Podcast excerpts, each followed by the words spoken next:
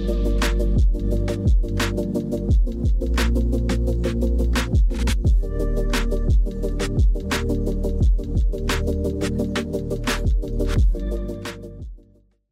right, everybody, welcome back. Uh, we have uh, something to talk about here today that whether you know it or not, it's affecting you. That's a guarantee because everybody here eats.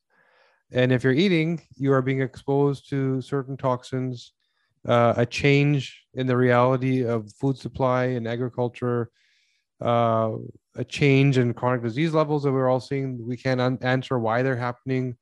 Well, we're going to get into answers today. Uh, Brendan, thanks for joining us. My pleasure. Thanks for having me. So, Brendan Moorhead has been diving deep into this topic, and I've been excited about this conversation in terms of toxins in our food supply.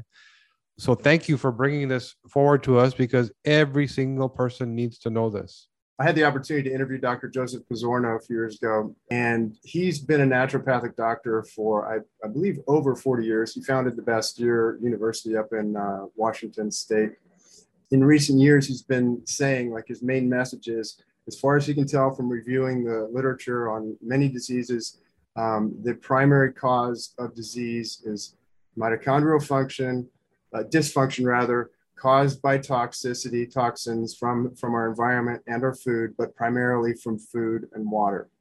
So, which of course is our environment. But um, so food is a big part of it. And, um, and shockingly, actually, organic food is not entirely uh, exempt from exposure to some of these toxins. And there's a and that was for that that I can get into in a minute. But yeah, go ahead. Yeah, and that was surprising to see because it's it's so prevalent that I mean you really don't know where to go anymore and what's safe and what's not safe. Like you openly say that even organic foods, there's certain things you have to look out for. Yeah. So the problem with so I want to say first, organic is far better in general than than right food as far as exposure. But um, we have this uh, uh, small molecule called glyphosate. It's very, very, very mobile. It's in rainwater, and it's 65 or 75 percent of rainwater in the United States. So that's getting to everything. It's also in the water, in the um, you know irrigation ditches. So it's going from one farm to another. They also spray herbicides like glyphosate on the ditch channels to control weeds, as if the weeds are really a problem there. And um, so that's poisoning the irrigation water. And um, then you have the issue. Uh, this is this is going to be um, perhaps an eye opener for some people, but organic farms can use manure from animals. Right. That manure does not have to be from organically raised animals. It can be conventionally raised animals. So everything that's going in the mouth of those animals and coming out the other end is going onto organic farms. That includes a lot of conventionally raised grains and those grains are drenched in you know glyphosate and atrazine, which is another um, uh, herbicide, and which damages complexes two, three, and one, two, three, and five of the mitochondria. The other thing about what goes on to conventional crops that ends up in, roll please, sewage sludge. So wow, sewage sludge is allowed to be, um, you know, applied as fertilizer to conventional crops and it's called biosolids. That's kind of the um, euphemism for it. And the thing about biosolids is there's a lot of heavy metals going into biosolids from from um, you know just municipal municipal water supplies, industrial, um, you know basically everything gets flushed down the toilet, and many things that come out the uh, tailpipe of industry goes into municipal water supplies and ends up in uh, sewage sludge slash biosolids. And the EPA has come up with a concept that they call sludge magic. And that and uh, sludge magic is the idea, the magical thinking that the organic matter poop yeah of the organic matter in sewage solids biosolids binds irreversibly and immobilizes irreversibly all the heavy metals that are there. Oh, wow. Right. So, arsenic, lead, cadmium, mercury, I think maybe thallium, I'm not sure. But those are those top four the, the, the arsenic, lead, cadmium, and mercury, pretty high in um, sewage and biosolids. So, that's going in and contaminating the conventional soils. And by the way, conventional soils get a lot of cadmium as well um, because they're, when I say conventional or conventional soils or conventionally grown food, I just mean, you know, mainstream chemical, highly mechanized, industrialized agriculture. Um, so the phosphate fertilizers that are mined, so the ore often contains a good deal of cadmium. So cadmium comes along for the ride to the um, non-organic, you know, the conventional farms of the world. And so you get a higher amount of cadmium in the soil. And legumes, in particular soy, preferentially absorb a lot of cadmium. Oh, man. So women with osteoporosis actually have been found to have been eating, typically they have a lot of cadmium in their kidneys, 16 year half-life in the kidneys for cadmium, and it damages the ability of the body to convert um, 25 OH vitamin D to 125 OH vitamin D, which is the calcitriol, calcitriol, however you pronounce it, version that is actually the um, ultimately the active form that is used uh, to, to uh, manage calcium. So, uh, so women with osteoporosis very often tend to be high soy consumers. And right. that's so that's the mechanism there. So back to sludge magic. Um, that's how the heavy metals via phosphate fertilizer and biosolids are getting into organic food via the gastrointestinal tract of conventionally raised cattle and manure. That is so mind blowing. And then so, so then yeah. So then organic non-GMO soy is going to be potentially high in cadmium because that you know there's going to be some cad higher cadmium in uh, organic soils that are using manure.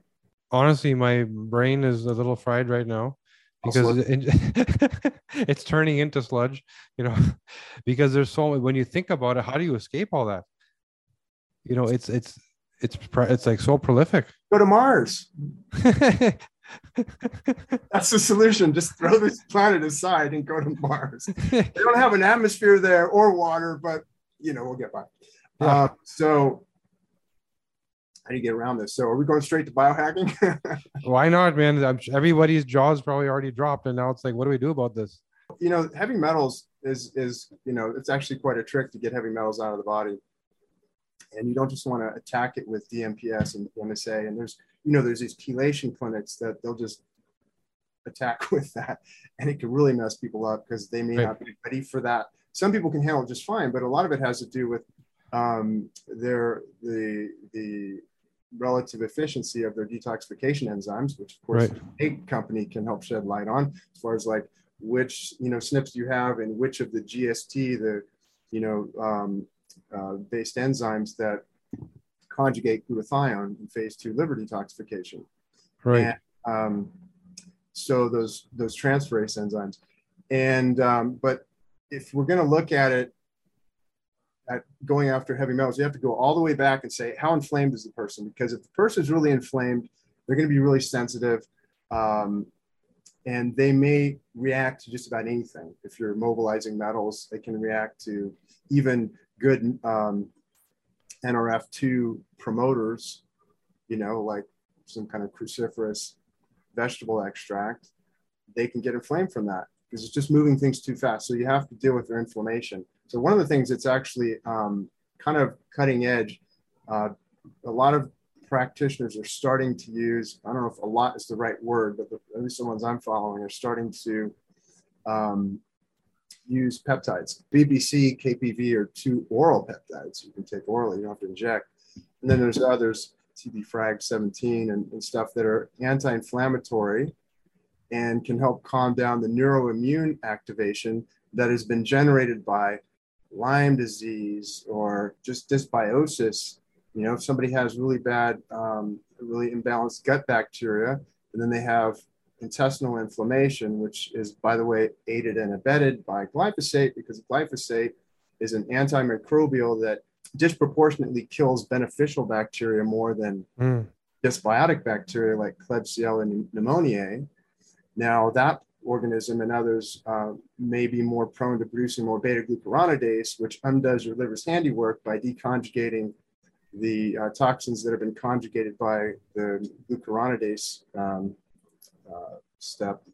Anyway, the, the glucuronidation, the UGT, enzymes, and those uh, toxins tend to be the fat soluble toxins like mycotoxins. So if somebody has mold toxicity, which is pretty common, right.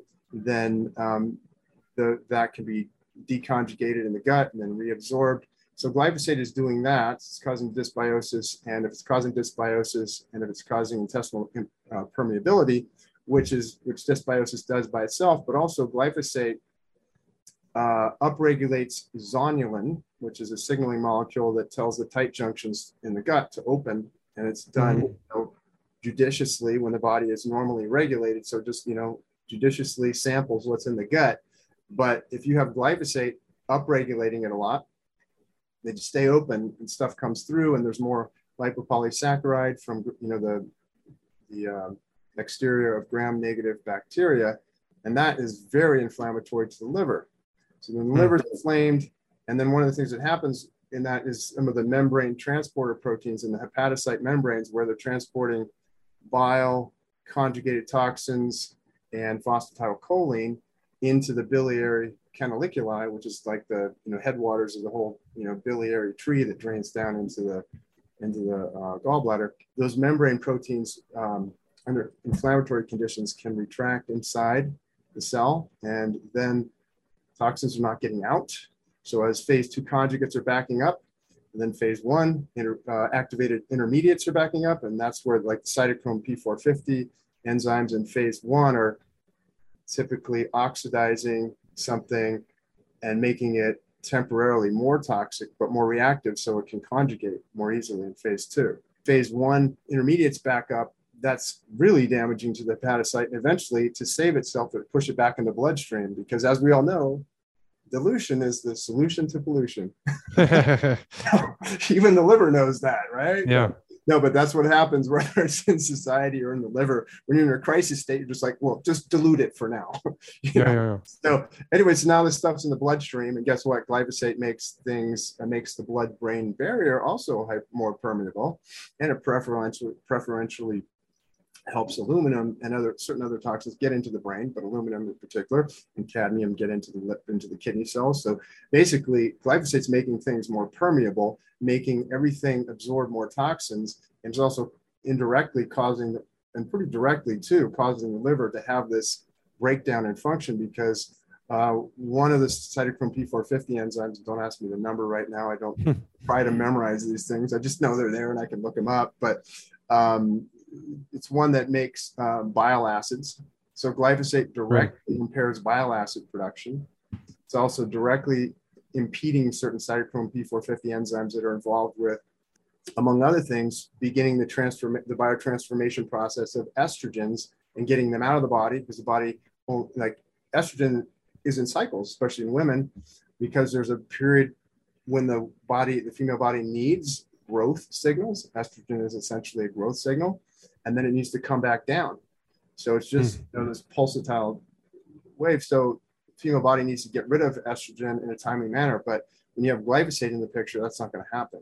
Yeah. Or it's going to get, or the, the pathways are going to get deranged and you have more of the, um, the estrogens getting converted to the more toxic metabolites like the, um, the four and the 16.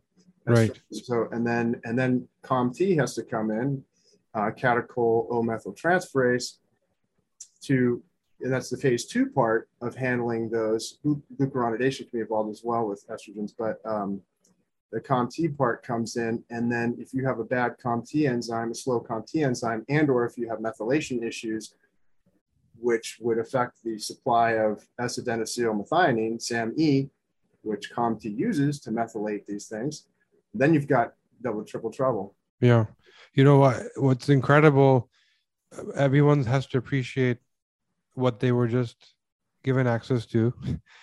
Because i think everybody agrees that people are sicker now because of our food right? And there's a lot of people still arguing that maybe that's not true that environmental health is not a concern.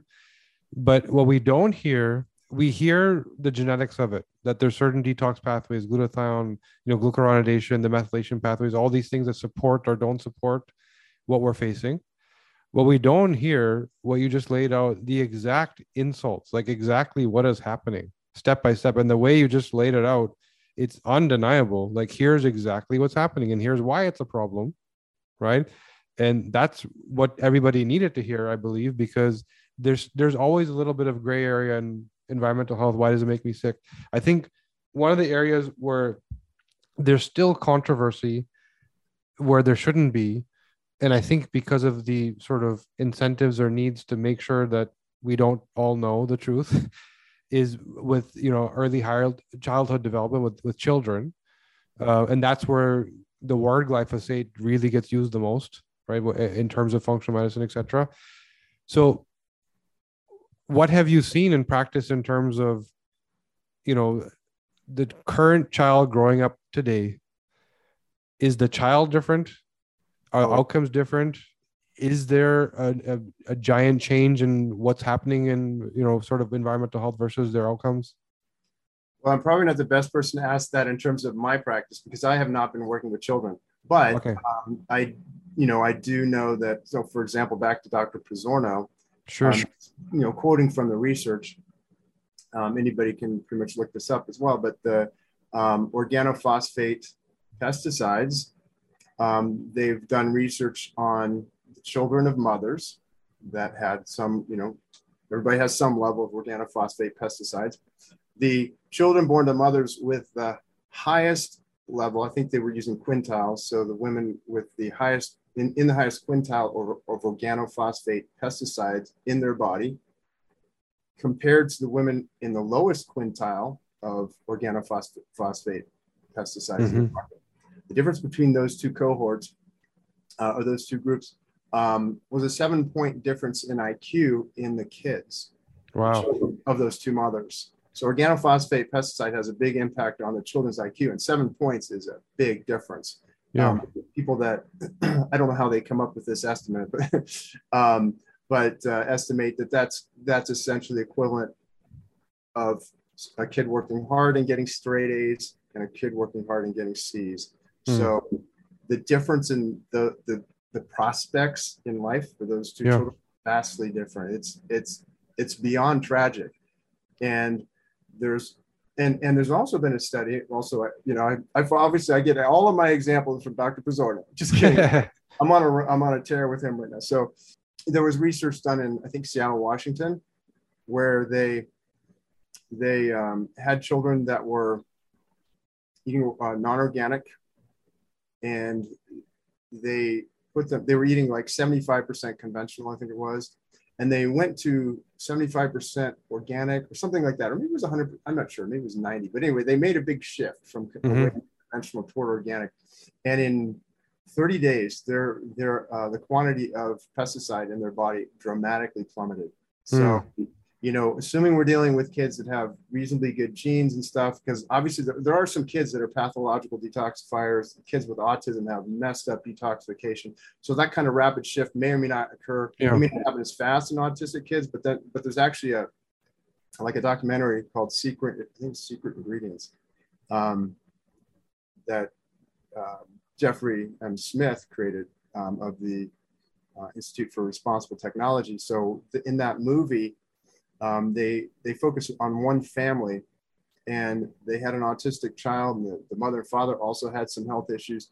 And just by going organic um, their health issues resolved. They, they, must they probably did a few other things that i'm not recalling but um, that was one of the main things that they credited for their son becoming i think he was basically no longer um, diagnosable as as autistic by the mm. time it was like 11 or something and it you know it had been about yeah. a five year period so it was it was a delightful um that's incredible and this is a coming from a place where the belief is it's not reversible it's something that you have right, right. it's a condition versus your body reacting to poor choices and poor choices not necessarily the fault of the parent you're doing what everybody else is doing but your child may not be wired for those things right i would say we have to be really sensitive on the topic of autism because first of all i don't want to be interpreted to say that all you have to do is go organic and it's that right. Simple. it's not that simple most of the yeah. time. And um, it's also not just a matter of i would say of of just of choices. Although if it's diet then yeah that's choices. But there's other there's typically other factors involved with autism and and the genetic analysis is super important. But they're also discovering that you know there's uh, depending on who you listen to like you know, this group of autistic children, my God, 80 plus percent or whatever had Lyme pathogens. And then this other study is like, oh my God, the glyphosate levels were astronomical. Or, oh my God, all of these kids, they went autistic within three weeks of this particular vaccination. Yeah. All these factors that seem to have, but so it's kind of like um, any disease can be caused, almost any disease can be caused by almost any toxic insult to the body that dysregulates the body. So there's yeah. not like there's one cause of autism, but if there's one, the one that correlates the highest is glyphosate. Right. It's crazy. It's the the it's as close to a correlation coefficient of one as you can get. I haven't seen anything higher. It's 99.7 or something like that. If you look at the graph for when they when glyphosate um, use started to really escalate in the I think it was mid 80s or not mid 80s. Right.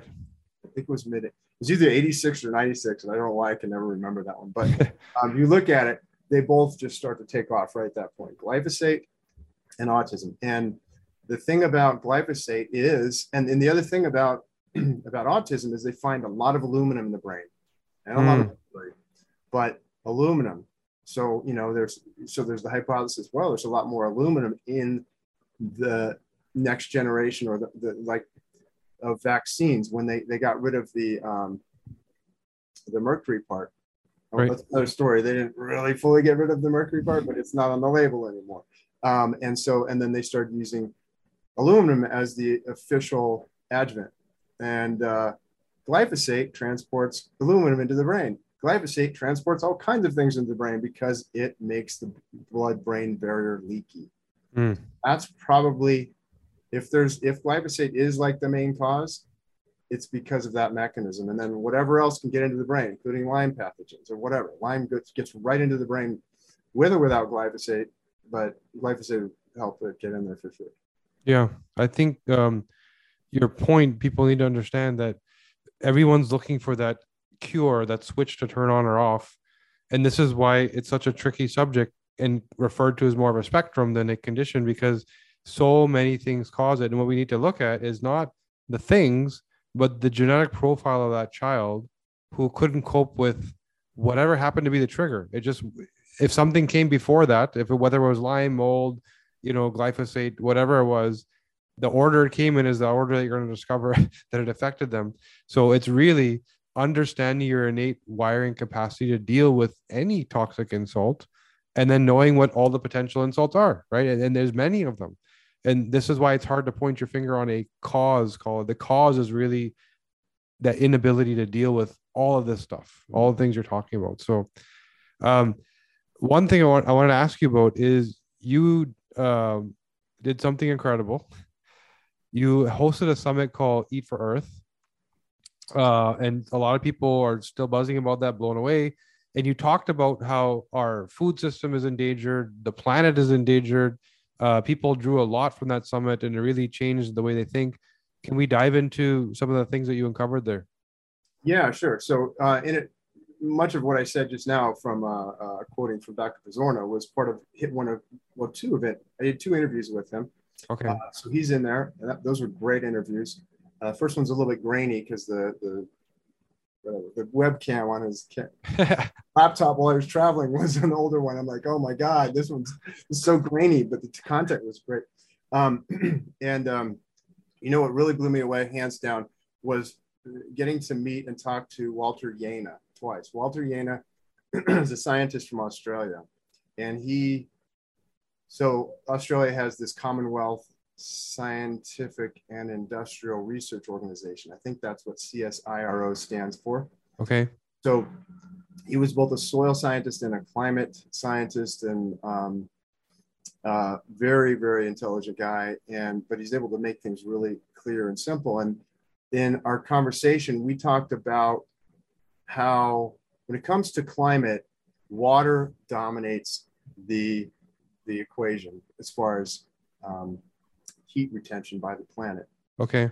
Water vapor is a far more powerful greenhouse gas than carbon dioxide, but the climate models were based on carbon dioxide because you know back when they started doing that after Carter uh, wanted task force, I guess, to to investigate. Anyway, so start they basically made the assumption, well, hydrological cycles are too complex and massive for us to model. So we'll model carbon dioxide and we'll assume that as carbon dioxide, uh, carbon dioxide's greenhouse effect is, is amplified, that'll then cause more water vapor, which will then amplify right. that cycle. But then they have to keep adjusting the model because it doesn't really work that well. So, but the, the real kicker is the greenhouse effect is only accounts for, I think it was, he said 4% of climate dynamics and, and uh, energy flux heat flux. So the rest of it is what? It's hydrological cycles. Not now, water vapor is is a greenhouse gas, but water is acting also over here as as um, in other ways. So you have the flux of energy up into the atmosphere via transpiration, which is the water mm-hmm. that's moving up through plants and getting transpired into the atmosphere. So that's one way that water is moving, the heat is moving into the atmosphere. It's being carried by the water vapor. And yes, the water vapor behaves as a greenhouse gas. But how is that heat actually getting out away from the planet? Mainly via rain events that open up an aperture in the atmosphere of all the like all the greenhouse gases and i'm not sure if i'm explaining that part correctly but during rain events um, a bunch of heat escapes into the upper atmosphere and mm-hmm. back out into space. so that's there's like this flux of heat from the earth back out into the atmosphere, and it depends on healthy soils, healthy plants, healthy ecosystems transpiring water into the atmosphere, and then it depends on normal cycles of storms and so forth, opening those apertures in the atmosphere so heat can get out from the lower atmosphere into the upper atmosphere and back out into space. So that's basically it. And those hydrological cycles, he named about 10 of them. And I wish I could say I had memorized them, the, but I think I had them memorized a few years ago. And now I don't recall one, but I gave you the gist. But, um, and there are, there are things that we're doing that are impairing that process. One of which is we're creating what, what he calls humid hazes, persistent humid hazes. And that's occurring via um, the dust that we're putting in the atmosphere by desertifying the planet. Mm. Uh, and also by burning things like forests and cane fields and grasslands. So we put a lot of particulate matter up there. And then diesel, you know, we burn a lot of diesel. So that puts a lot of um, particulates up there. And that is creating these abnormal types of clouds, we could call them the humid hazes, that don't rain. So then you have far fewer of these uh, events, which in the tropics would happen like daily, right? If you've lived in the, if you ever spent some time in the tropics, especially during the wet season for that particular tropical area, it's like every afternoon it rains, yeah. it cools yeah. down. So it heats up, it's building, it's getting humid, storm, storm brews. You have that four o'clock rainstorm, cools off. That's not happening as much anymore. So they're having abnormal rain patterns a, like deficiency of rain in you know in tropical areas and hmm. uh, so that's that was like a big aha from walter Jehne is realizing that how climate actually works is not what we've been told and yes there's a heat problem and yes there's a carbon dioxide problem but actually and this is coming from another one of the interviews the carbon dioxide issue is less the greenhouse gas effect and more so the fact that the ocean absorbs a lot of this excess carbon dioxide, like the majority of it, and it, in water it turns into carbonic acid. So the oceans are acidifying, and if that happens faster than than the organisms can take the carbonate and put it into shells and you know exoskeletons, which then drop to the bottom of the ocean as they die. If if if uh, if it's accumulating too fast, the carbonic acid, then the pH drops, acidity increases, and at a certain point, it's dissolving their exoskeletons and their shells. So already we're seeing that, like for example, pteropods, P T E R O P O D S, pteropods. So the pteropods, they're little tiny snails. They're a plankton, planktonic organism. They're like snails. They're the base of the food web in the like the like Arctic type areas and like um, subarctic, like Pacific Northwest. So all okay. the the um, I think krill eat them. Not, no, I'm not sure. That krill is kind of more of an equivalent organism. So um, small fish and then salmon are eating the small fish, and then the seals are eating the salmon. The orcas are eating the seals and the salmon. So that ecosystem is at risk if the pteropods dissolve, you know, and their populations crash. another one is the um, I had unfortunately I had horrible insomnia last night yesterday, and I'm a fast oxidizer, so my adrenaline just goes crazy when my when I'm hungry. Yeah. Uh, so the, anyway, these photosynthetic um, planktonic photosynthesizers that build a um, like a, a, little shell, an exoskeleton around them. Okay. And those those little exoskeletons are at risk of dissolving. I think some of them already are, and we've seen in some oceans of the world like a 40% uh, phytoplankton. That's what they call them, phytoplankton. Phyto meaning they're like plants, and they photosynthesize plankton, meaning they're you know planktonic things floating around in the ocean. So the phytoplankton, 40% drop. This was as of 2010. I have not seen anything reported since then. So I don't know if everything's like copacetic for the moment or if they don't want to talk about it because there are some scientists that are like, yeah, we're all dead. It's just, it's just, it's all over except for the shouting. And we've got until 2040 or 2050. I mean, that's what some scientists have said. And I hope they're wrong. And, but, and I tried to interview one of them. They wouldn't, like, there's a couple scientists, they just didn't want to talk to me. And I figured because they probably just don't want to ruin everybody's day because they're going to say something really negative. Mm-hmm. Um, you know, but ho- hopefully that's not the reason they didn't uh, say yes to the interview. But um, it, it, it, it might be very dire. So that was one of the things we talked about in, in the, um, the conference. But the other thing is, okay, so you've got these really horrible stories that, oh shit, things are happening that are really bad. And we didn't know about them. We didn't know about the phytoplankton, the pteropods, we, you know, et cetera. The other the flip side is, and this is back to Walter Jehne, we just have to regrow the what he calls the soil carbon sponge.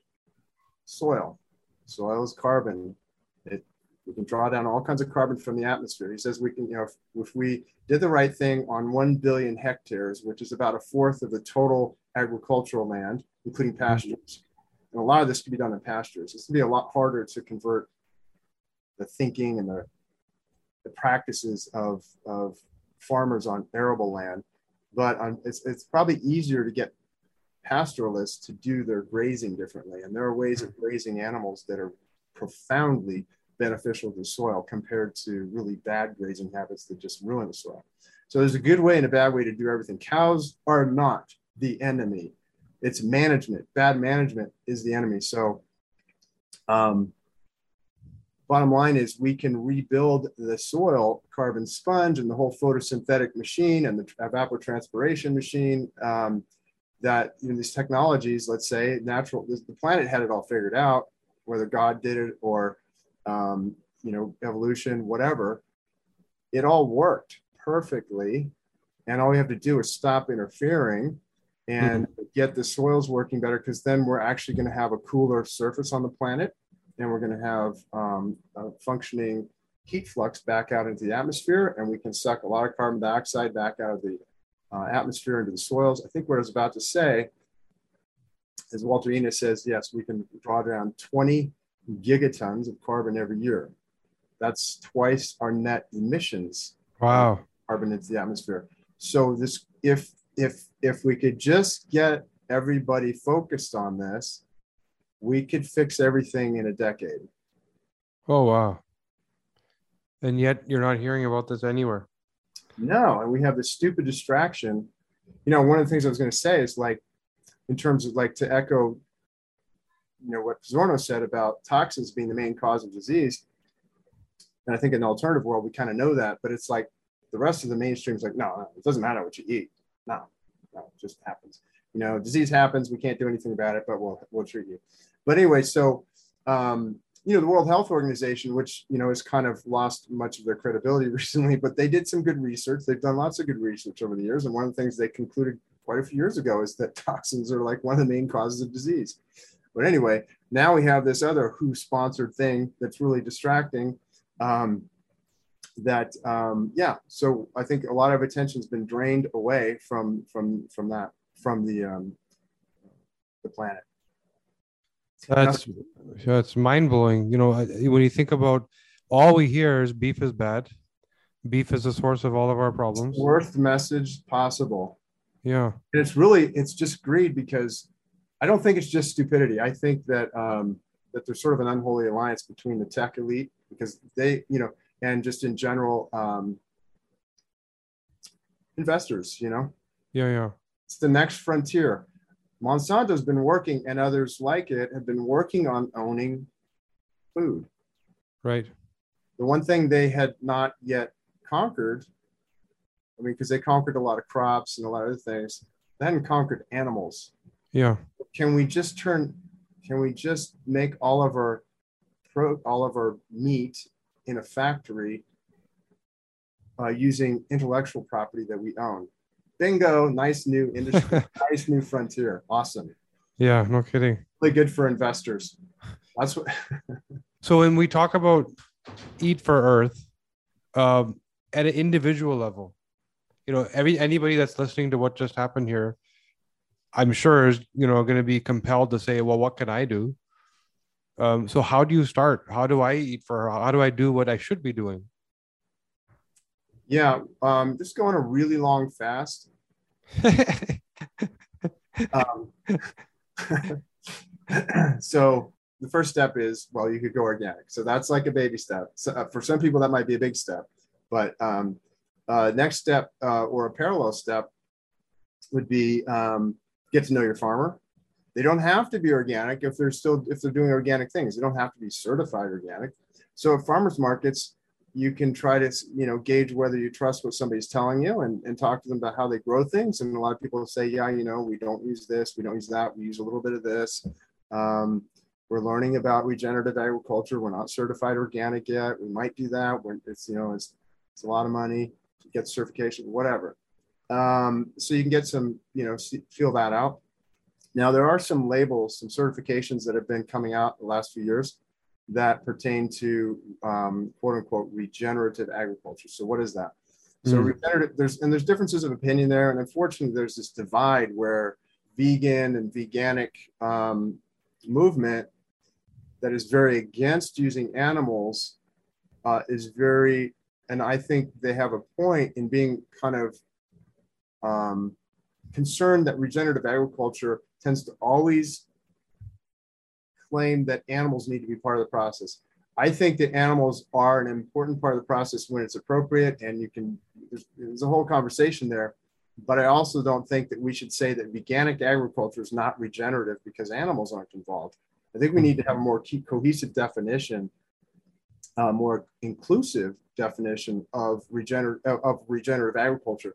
That does not say that one of the pillars of organic agriculture is that you use animals and you use their manure. Um, but it's a great, if, as long as you're not putting, you know, conventionally raised cro- crops through those animals, mm-hmm. uh, biosolids, you know, uh, heavy metals and stuff, um, then it's great to use animals. And I won't get, unless we really want to, I won't get into like why animals are such amazing for, so amazing for soil fertility. But um, organic agriculture generally has to do with, I mean, regenerative agriculture generally has diversity so you use diversity, you don't do monocropping. You have a lot of plants because that creates a lot of diversity in the soil organisms and you just get better, healthier soils. The other thing you do is you keep the ground covered at all times. Hmm. In uh, non, non regenerative agriculture, both conventional and organic, they're constantly clearing the, the all the crop off, all the crop you know waste, the stubble, and they're just leaving this open soil to oxidize and put carbon dioxide into the atmosphere, right? Kill the soil organisms. So whatever you gained in that growing season in soil life, you then kill it with the sun and the you know desiccation and mm. erosion and whatever. So you got to keep the soil covered. Um, and um, know, it's funny I haven't even looked at the uh, four principles. They're like four main principles. I haven't looked at them well. So keep the soil covered. Um, you got diversity. Typically, they include animal um, impact and so forth. Okay, because I, I think it's important to to point that out because the very beginning, what you said is that you know we're currently in a state where our poor mitochondrial function is causing all this disease, right? And a lot of that has to do with food. So we're focused on fixing our food. So you just finished telling us some things we can do to eat better, but it's so difficult to get things right when it comes to food, especially with what's being offered and who knows what it's going to look like in a few years with all the forces that you're talking about that are trying to make changes, right? So there's you also have to work out the other half that assume that you're not getting the best, and then what can you do to support the damage being caused, like what you're doing right behind you, right? Yeah, so let's get into more of that. So I was talking about, you know, how can you source better? How can you sure. source your food better? So, like, how do you get these things out of your body, um, the toxins that you've accumulated? And you know, part of it is also, you know, the other the other part of the equation with conventional food, and also to a degree with organic food, is that the mineral nutrient density is not is not what it was. Mm. So there's um uh, there's a graph that was created by a guy named August Dunning, PhD, and it's out there on the internet on SlideShare. If you Google his name and you look for Eco Organics, it's the name of a company that he had, um, where he and he was telling the story of nutrient depletion. And he shows that from early in the 19th, 20, early in the 20th century to I think year 2000, there was basically in some minerals an 85% decline. But if hmm. you look at some of the reports you can find on the internet, they just look at like 70s to 90s or 50s to 70s or whatever. The, the USDA doesn't seem to make it easy to find the data that he found. Because if you look at that broad swath of time, you'll see a dramatic drop. And it correlates with the increase in mechanization, where they start chopping up the soil more, more mm. intensely with tractors and stuff. And, and then applying the first wave of um, uh, fertilizers and then the, then the first wave of pesticides. All these things had damaging effects on the soil's ability to deliver micronutrients. So why is that important? because the, at, at, it, at the foundation, this is not the only factor in metabolism, but we're, we are enzyme machines. And that is a term I'm borrowing from Dr. Pizzorno. and um, so enzymes often require a cofactor, and often that cofactor is a mineral. So if we're short on minerals and, and glyphosate uh, chelates minerals, mm. patented as a chelator. In particular, it really goes after um, manganese and mm. iron and cobalt and molybdenum. And, you know, there's actually a lot of minerals that goes after um, that just binds to them. So um, we need these minerals to, to run our, our detoxification enzymes particular selenium's pretty important. Um, manganese, well, let's see, yeah, manganese for certain de, um, antioxidant enzymes, and, uh, and of course there's B vitamins. That's easier to get, you know, from food. It's not as depleted in food, but um, so you want to make sure that you have that you test your minerals and your vitamins and your toxic burden to see where you're at. I would say that's like a first step is people should know where they're at and of course look at their genes because if you have you know uh, disadvantageous genetic variants, um, you may be where the enzyme's a little bit um, inefficient. And sometimes that inefficiency is its inefficiency at binding to its cofactor. So maybe if you can supply right. a cofactor, but that depends on whether it's a vitamin or a mineral. You don't want to oversupply certain things. You can, but you can kind of oversupply riboflavin safely, and that's going to help support MTHFR. That's going to support um, that's the, you know the methylation of folate. Mm-hmm. Support GSR, which is recycling glutathione, because mm-hmm. that requires riboflavin. So there's, there's a lot of actually there's certain practitioners that have been for decades just giving people a ton of riboflavin. So like Frank Shallenberger in Carson City, Nevada. He's big on just giving people a lot of riboflavin. A few other things he does, of course, but that's just like one thing. I thought that's really smart because if you look at riboflavin, it's just it's pervasive as far as what it's used for. It's so important to uh, mitochondrial function, energy production, and um, and the the you know we used to get a lot from eating more beef liver and things like that. So mm-hmm. um, our more modern diet is maybe a little bit lower in riboflavin than traditionally.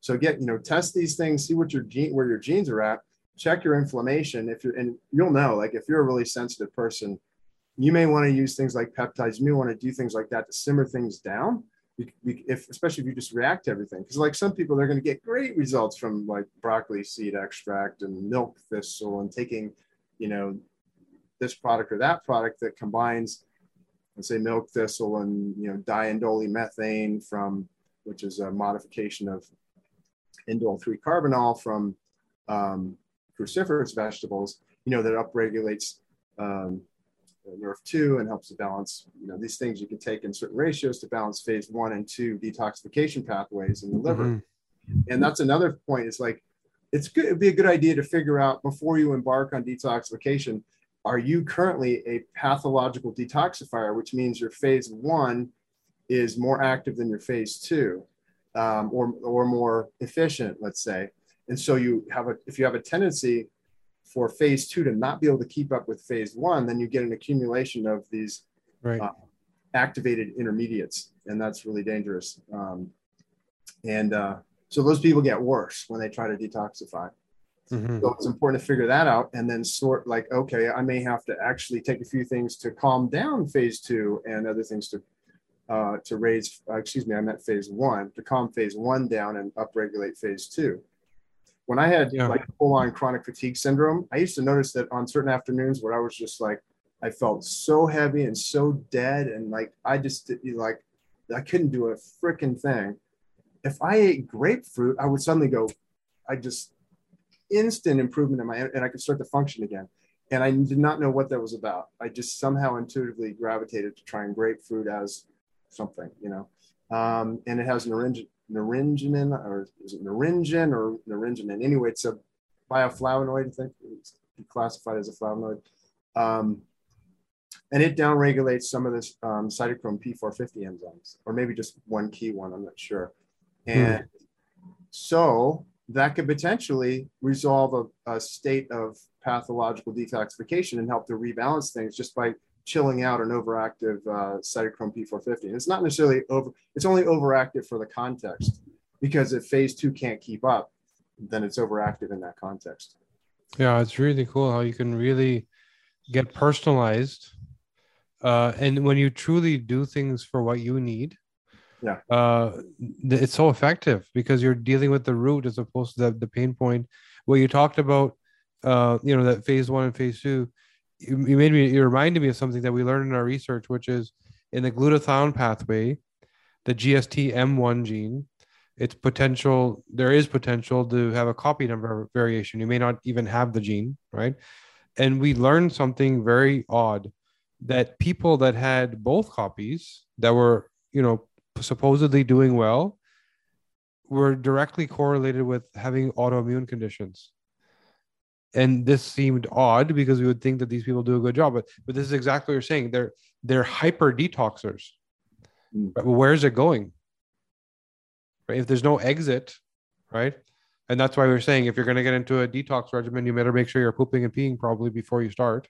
Yeah that's the one thing is open those drainage pathways yeah yeah and so yeah so what you're saying is right on and people need to know that it's you got to be functional. Don't go in blind and say that this pill or this youtube video or, and only solve one piece of the puzzle. And the beauty is that it's not that complex if you want to put the pieces together. Like you've been listening to brendan for a little bit here and you've already been told much more than i'm sure you've heard previously. So it's the the puzzle pieces are there just need to make sure you're doing it well and A to Z, not just one piece or one segment, and then I'm trying to figure out why it didn't work, right? So, um, so you do still practice, right? You see patients. Yeah, I don't call them patients because I'm okay. Not, but yeah. So what so, do you call them? I, actually, I call them members. members. I have, yeah. I have a program, so they're a member in the program. I run it through a private membership association.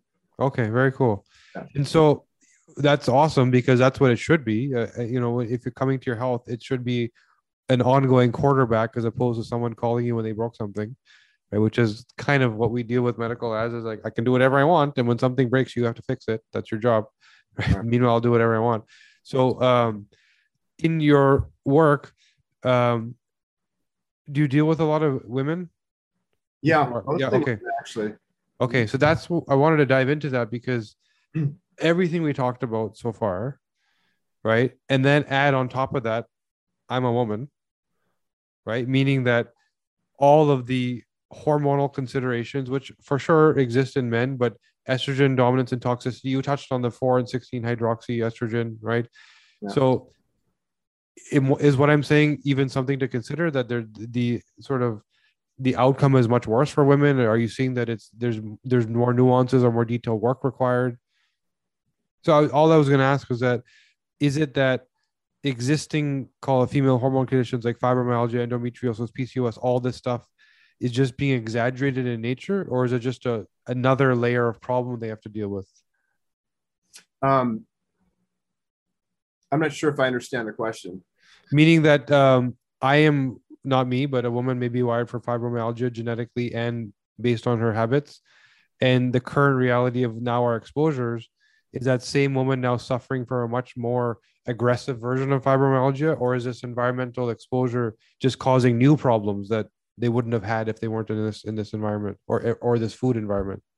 Well i think it's kind of both if i'm understanding the question. So i mean okay. because all these things like fibromyalgia and so forth did we have these things 50 years ago? Or right. we have to go back 70 like no, I don't even think there was a diagnosis of fibromyalgia in the world. You know what I mean? like right, maybe yeah. there was, but it was like really rare. So yeah. what changed? You know, things have been changing gradually over the last hundred years, and um, and there's been an escalation of things, and there's you know, yeah, the the, the uptick in um, in glyphosate usage, for example, major major watershed point where just it's just dysregulating so much stuff, and uh, so and and the female cycle is very sensitive to mm. a lot of different things and one of the one of the whole classes or categories of toxic substances are xenoestrogens meaning right. foreign estrogens so a lot of these things uh, you know like phthalates um, bpa um, mercury is a, is a metalloestrogen it has estrogenic effects so as these toxins um, that are that are estrogenic accumulate, it's just really whacking out female systems. Uh, mycotoxins, so mold toxins, are highly estrogenic. In particular, certain ones. I think hmm. it's um, zearalenone. And so, why are we having so much problem with uh, mycotoxins? We've had mycotoxins for eternity, but according to uh, Dr. Dietrich Klinghardt, I not sure. If, I think this was he said he was quoting research that he did with another doctor, where they put they exposed uh, mold to EMFs, electromagnetic frequencies. So they had some mold right. they did not expose it to, and some mold that they did expose to that electromagnetic frequency. And the excretion of mycotoxins went up like 600 fold or something, and oh. the the toxicity of the particular mycotoxins went up. Like there was some change in the molecules that made it more toxic. So we have an exponentially uh, higher exposure to toxicity from molds, uh, apparently from uh, EMFs. So that's just in the last few decades that we've had this massive avalanche of, of EMF exposure. This keeps intensifying. And hmm. the explanation or the, the theory behind this is that uh, these organisms perceive like you know they can feel these frequencies and they perceive it as attack and mm. they just defend more. Mm. that's what mycotoxins are, are about. They're just defending their territory. They're, right. you know uh, the most famous mycotoxin in the world is tetra is the uh, penicillin. Mm-hmm. so penicillin was is a mold toxin that kills bacteria because the mold's like no this is my turf. Get out. You're dead. And it's very, very effective against bacteria and so they have a lot of things that are very effective at killing other organisms. The digestive process isn't just about breaking down food, it's about absorbing nutrients and eliminating waste. This is crucial for maintaining a healthy balance in your body and preventing chronic diseases. Our friends at Bioptimizers have a really powerful enzyme supplement that helps you digest your food better so you can get more out of it. It's called MassZymes. MassZymes takes your unique DNA into account by using the best enzymes active at a variety of pH levels to support your digestion throughout your entire digestive tract. Plus, it has AstraZyme, a blend of highly active systemic enzymes to help improve nutrient absorption and support a healthy gut microbiome. Experience optimal digestion the way your body is meant to. So go to bioptimizers.com. That's B I O P T I M I Z E R S.com and use the code DNAGO to get 10% off your order. When something is that complex, like you're dealing with the hormone issue is the foundational starting point, and then then there's the other food, environmental exposures, EMF, all this stuff. Where do you start? Do you start with the actual condition, or do you believe that that condition is a sort of, you know, it's, it's a it's a outcome of all of this, and let's start here, or do you have to do it kind of in tandem? Well, I like to get the whole picture in view, so I do a super detailed assessment of history, the person's history, their family, you know, history, as well. They're um, just more in broad strokes for the family. Um, you know, all their symptoms, symptom clusters, look at their old lab tests to figure out what lab test might be next. But um, and just get that whole picture and start to come up with hypotheses about what the causality is. But ultimately, whatever's going on, there is kind of a general hierarchy, a sequence to go through. So I mentioned that you want to quell neural inflammation. That's mm-hmm. kind of in general job number one. And um, if it's present, because that's just it's just making the person too sensitive to everything. They can't. The body's in this defensive posture, and and even benign supplements um, can can be they can react to. Um, and if they're in a mold environment, like you have to look at is their current exposure. That's like another one of the job number ones is is their current exposure. You got to get them out of that. So mm. a lot of people have mold exposure and they don't know it. And mm. it's not like you can necessarily always just smell it. Oh, my house stinks. I know I've got mold. It's, not, it's not, that easy. Yeah. Um, and uh, and then there's a lot of resistance. People have a lot of resistance to even looking. They don't want to entertain that idea. Like, no, I could never move. Well, guess what? You might just die there then, or just really suffer for 20 years and, and then die. But uh, there's a lot of there's you know there's a lot of focus on heavy metals, but that's not necessarily the first thing to go after. Um, so you want to get this the the major inflammatory influences, and, and mycotoxins is way up there. And then, as we mentioned, look at We'll look at the genetic picture. So could there be uh, vulnerabilities um, that are causing them to be more likely to get dysregulated into oxidative stress and inflammatory pathways as a result of having the mold exposure mm. or other toxins, which could be heavy metals, like I said. But um, so there's certain pathway. I won't get go there right now, but keeping with the sequence, then you want to, if the person, then you want to strengthen the foundations because the person's energy needs to be adequate in order to detox and to, right.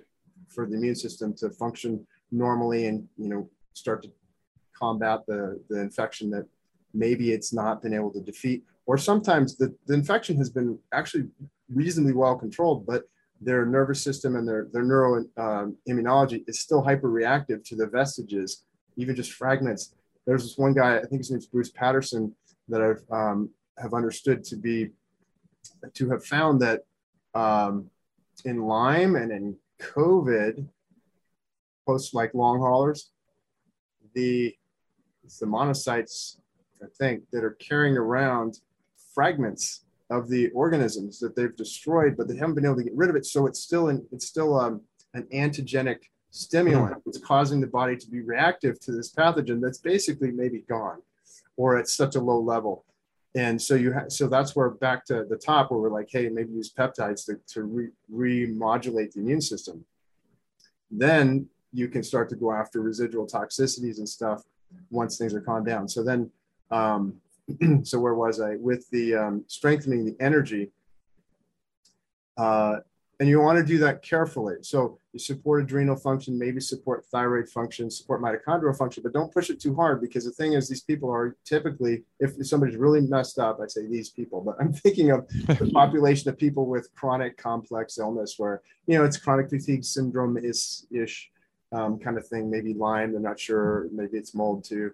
And the, um, the there's this thing called the cell danger response, or it's a, it's more of a concept. We don't know that it is the you know thing, but it's a really great, well-founded um, idea. There's a lot of evidence behind it that the body goes into certain stages of responding to a threat. One of them is it transforms mitochondrial function from energy producing to defensive mode, and um, if you push them they're just going to do more of that, which is produce more reactive oxygen species. Right. They're not going to produce more energy. They're just going to produce more inflammation and oxidative stress. So you don't want to push the mitochondria. Um, you can support them a bit with like antioxidants, um, certain ones like CoQ10 and lipoic acid and so forth, vitamin C, but don't like throw a bunch of uh, L-carnitine and stuff like that. There's a time for that, but um, it's probably not in the, with somebody's in uh, cell danger response, which is also going to manifest in things like what they call chronic uh, inflammatory response syndrome. So that's a concept of Dr. Richard Shoemaker. Now, not everybody follows, you know, his model. Um, some people find fault with it, um, but it's as far as like how he treats it. But it's a good model for as far as like what's happening um, this chronic inflammatory response, and there's mast cell activation syndrome. All of these kind of fit into the same pot. They're just different ways of organizing how you look at it. The bottom line is you have to calm things down and then you have to support energy in a gentle way so the person can begin to detox. And once things get settled down, then you can do some detox. And again, like you were saying, you've got to open the drainage pathways. So you, if you look at yourself like a funnel, you know, your poop is coming out at the bottom, and then somewhere up here you've got the the gallbladder, the liver, and the gallbladder. You've got to have that bile secretion uh, working well. And so, unfortunately, glyphosate and heavy metals are impairing all that. And dysbiosis, that's impairing it. So, one of the after you get probably the first step in improving uh, drainage um, and you know getting the bowels moving is simply to go and try to correct dysbiosis if it's there because that's just going to keep dysregulating the liver with the lipopolysaccharides. Right. So you've got to deal with it. So that's why you know all disease. They say all disease begins in the gut. You start with the gut. That's largely true, but there are some things that are even um, higher priority, like trying to calm down the neuroimmune response. Some of this you can do all at the same time but addressing that uh, dysbiosis so that the um, emunctories, uh, to use an old-fashioned term, will work and keep moving things out through the gastrointestinal tract and liver. You don't want to burden the kidneys too much, you know. And when there's overflow from the liver, then the kidneys are getting damaged um, because they're not they're not, you know, they are a detoxification organ, but they're not meant to be the primary one. Right. Heavy metals are extremely damaging to the liver, like cadmium, as we mentioned. So, um, and then once you get that stuff moving, it's good to also get the lymphatic system moving. Mm-hmm. So, learning some lymphatic self massage, and there's some machines out there that help with lymphatic drainage. Um, that can be useful, especially if there's if there's a pathogen load, because a lot of those pathogens may be hanging out in the lymphatic system. So as you're killing them, you want to make sure they're getting out of the yeah, yeah, yeah. And, and moving quickly. So what happens is they get dumped back into the bloodstream from the lymphatics, and then go to the liver, you can't have a congested liver. You know, mm. so you have to have that working before you work on on lymphatic drainage. Um, Once you get all of that going, it sounds really complex, but you know, it's just kind of one, two, three. You just you just knock it off. Some people can get stuck on one for a while, and some people just can move quickly through. And You know, they can be like in you know zero to sixty, you know, all the way all the way in top gear in a week or two. So it just depends yeah. the individual and uh, and then so how do you get this stuff out well there's different things you can use as i mentioned to to balance phase one and two and to upregulate um, let's say glutathione you know uh, production and conjugation by the way on the topic of glutathione is really important there's too much emphasis on just supplying glutathione right the thing is if you can't recycle it yeah oxidized glutathione is an oxidant and it combines yeah. with oxygen to produce superoxide. And that is one of the key drivers of inflammatory stress. There's this whole cycle, this whole pathway where EMFs, glyphosate indirectly via um, NF kappa beta, um, uh, uh, so I think certain heavy metals, et cetera, um, IL 6 and interleukin 6, which gets stimulated by COVID, among other things. And infections. All these things are, are causing the body to go into, into an attack, defensive attack mode where it takes NADPH oxi, oxidase, NADPH oxidase, easy for me to say. Let's call it NOx. So the NOx enzyme is taking NADPH uh, and, and oxygen is creating superoxide because it's going to use that to shoot things. It's going to go crazy, come out guns blazing shooting at you know perceived pathogens or pathogens. And so we have this upregulation of superoxide, which can be caused by something that's not even a pathogen, like EMFs. Right. So this is another dysregulatory influence of EMFs. But um, so NADPH is getting um, routed from instead of participating in regenerating and recycling glutathione, it's now creating superoxide. And then superoxide uh, is supposed to be controlled by superoxide dismutase enzymes. So there's another place to look at your genes, see if that's an issue. Plus, look at your manganese. You need your manganese for superoxide dismutase to work. And then if it's not, so so what those what superoxide dismutase is supposed to do is turn superoxide into hydrogen peroxide. And then the peroxidase enzymes, like glutathione peroxidase, like the thioredoxins, and like catalase, they can then take the hydrogen peroxide to water and oxygen. So that's how things work for us to control the oxidative in the oxidation, uh, the oxidants that we're producing intentionally. The body's intentionally producing oxidants to go after an invader or perceived invader. And but these things can get dysregulated. You can have deficiencies of the cofactors like mm-hmm. selenium, which is a cofactor for the peroxidases, and copper and manganese, which is are cofactors for two versions of the catalase enzyme. And then you have, so here's what happens. So if superoxide is getting produced in excess, it's not getting shunted off into hydrogen peroxide and then and then water and oxygen. Then through a variety of steps, there's a few steps, it goes and combines with nitric, nitric oxide. So you have superoxide, superoxide combining with nitric oxide to produce peroxynitrite. Right. So that's the peroxynitrite cycle. And that's being implicated in more and more diseases. So it's like a new frontier. Like, oh my God, we see peroxynitrite up, up uh, upregulated um, in all of these conditions. So that's another thing that um, that's being discovered, and it's uh, um, and how did I get on that topic? I guess I was basically saying that that there's all these things that can be happening that are just uh, keeping distracting the body's resources from detox. Yeah, because now you're using up the NADPH. Uh, there's a guy that calls it um, NADPH steal. Bob Miller calls it NADPH steal because it's stealing the NADPH resources uh, over to that um, wartime use instead of peacetime. Right. Peacetime use would be anti-aging, you know, detoxification, um, water skiing, you know, whatever yeah, you yeah, want to do with your energy. So, um, yeah. So and where was I? yeah, you know, I mean, everything you've laid out, it's this is stuff where people wanted to know the actionable side of it, meaning that these are all bits and pieces that you hear right in different conversations um, but we don't know what to do with it right? Yeah, and and and, it, and I, yeah really honored that you gave us this time because you made it so clear so concise right? And the the you've condensed concise but well concise meaning in, in the way that the number of things that you just laid out you know we could have just talked about one portion like the you know like you said COMT like just that and but you you you gave us the whole map. And if anyone replay this listen to it three four five times because you've been given the map. Here's exactly how what you need to do. And start working on it bit by bit by bit. Start working out in the or in the order you were told so you don't cause yourself a you know a plug up or clog up you know do it in the right the right fashion.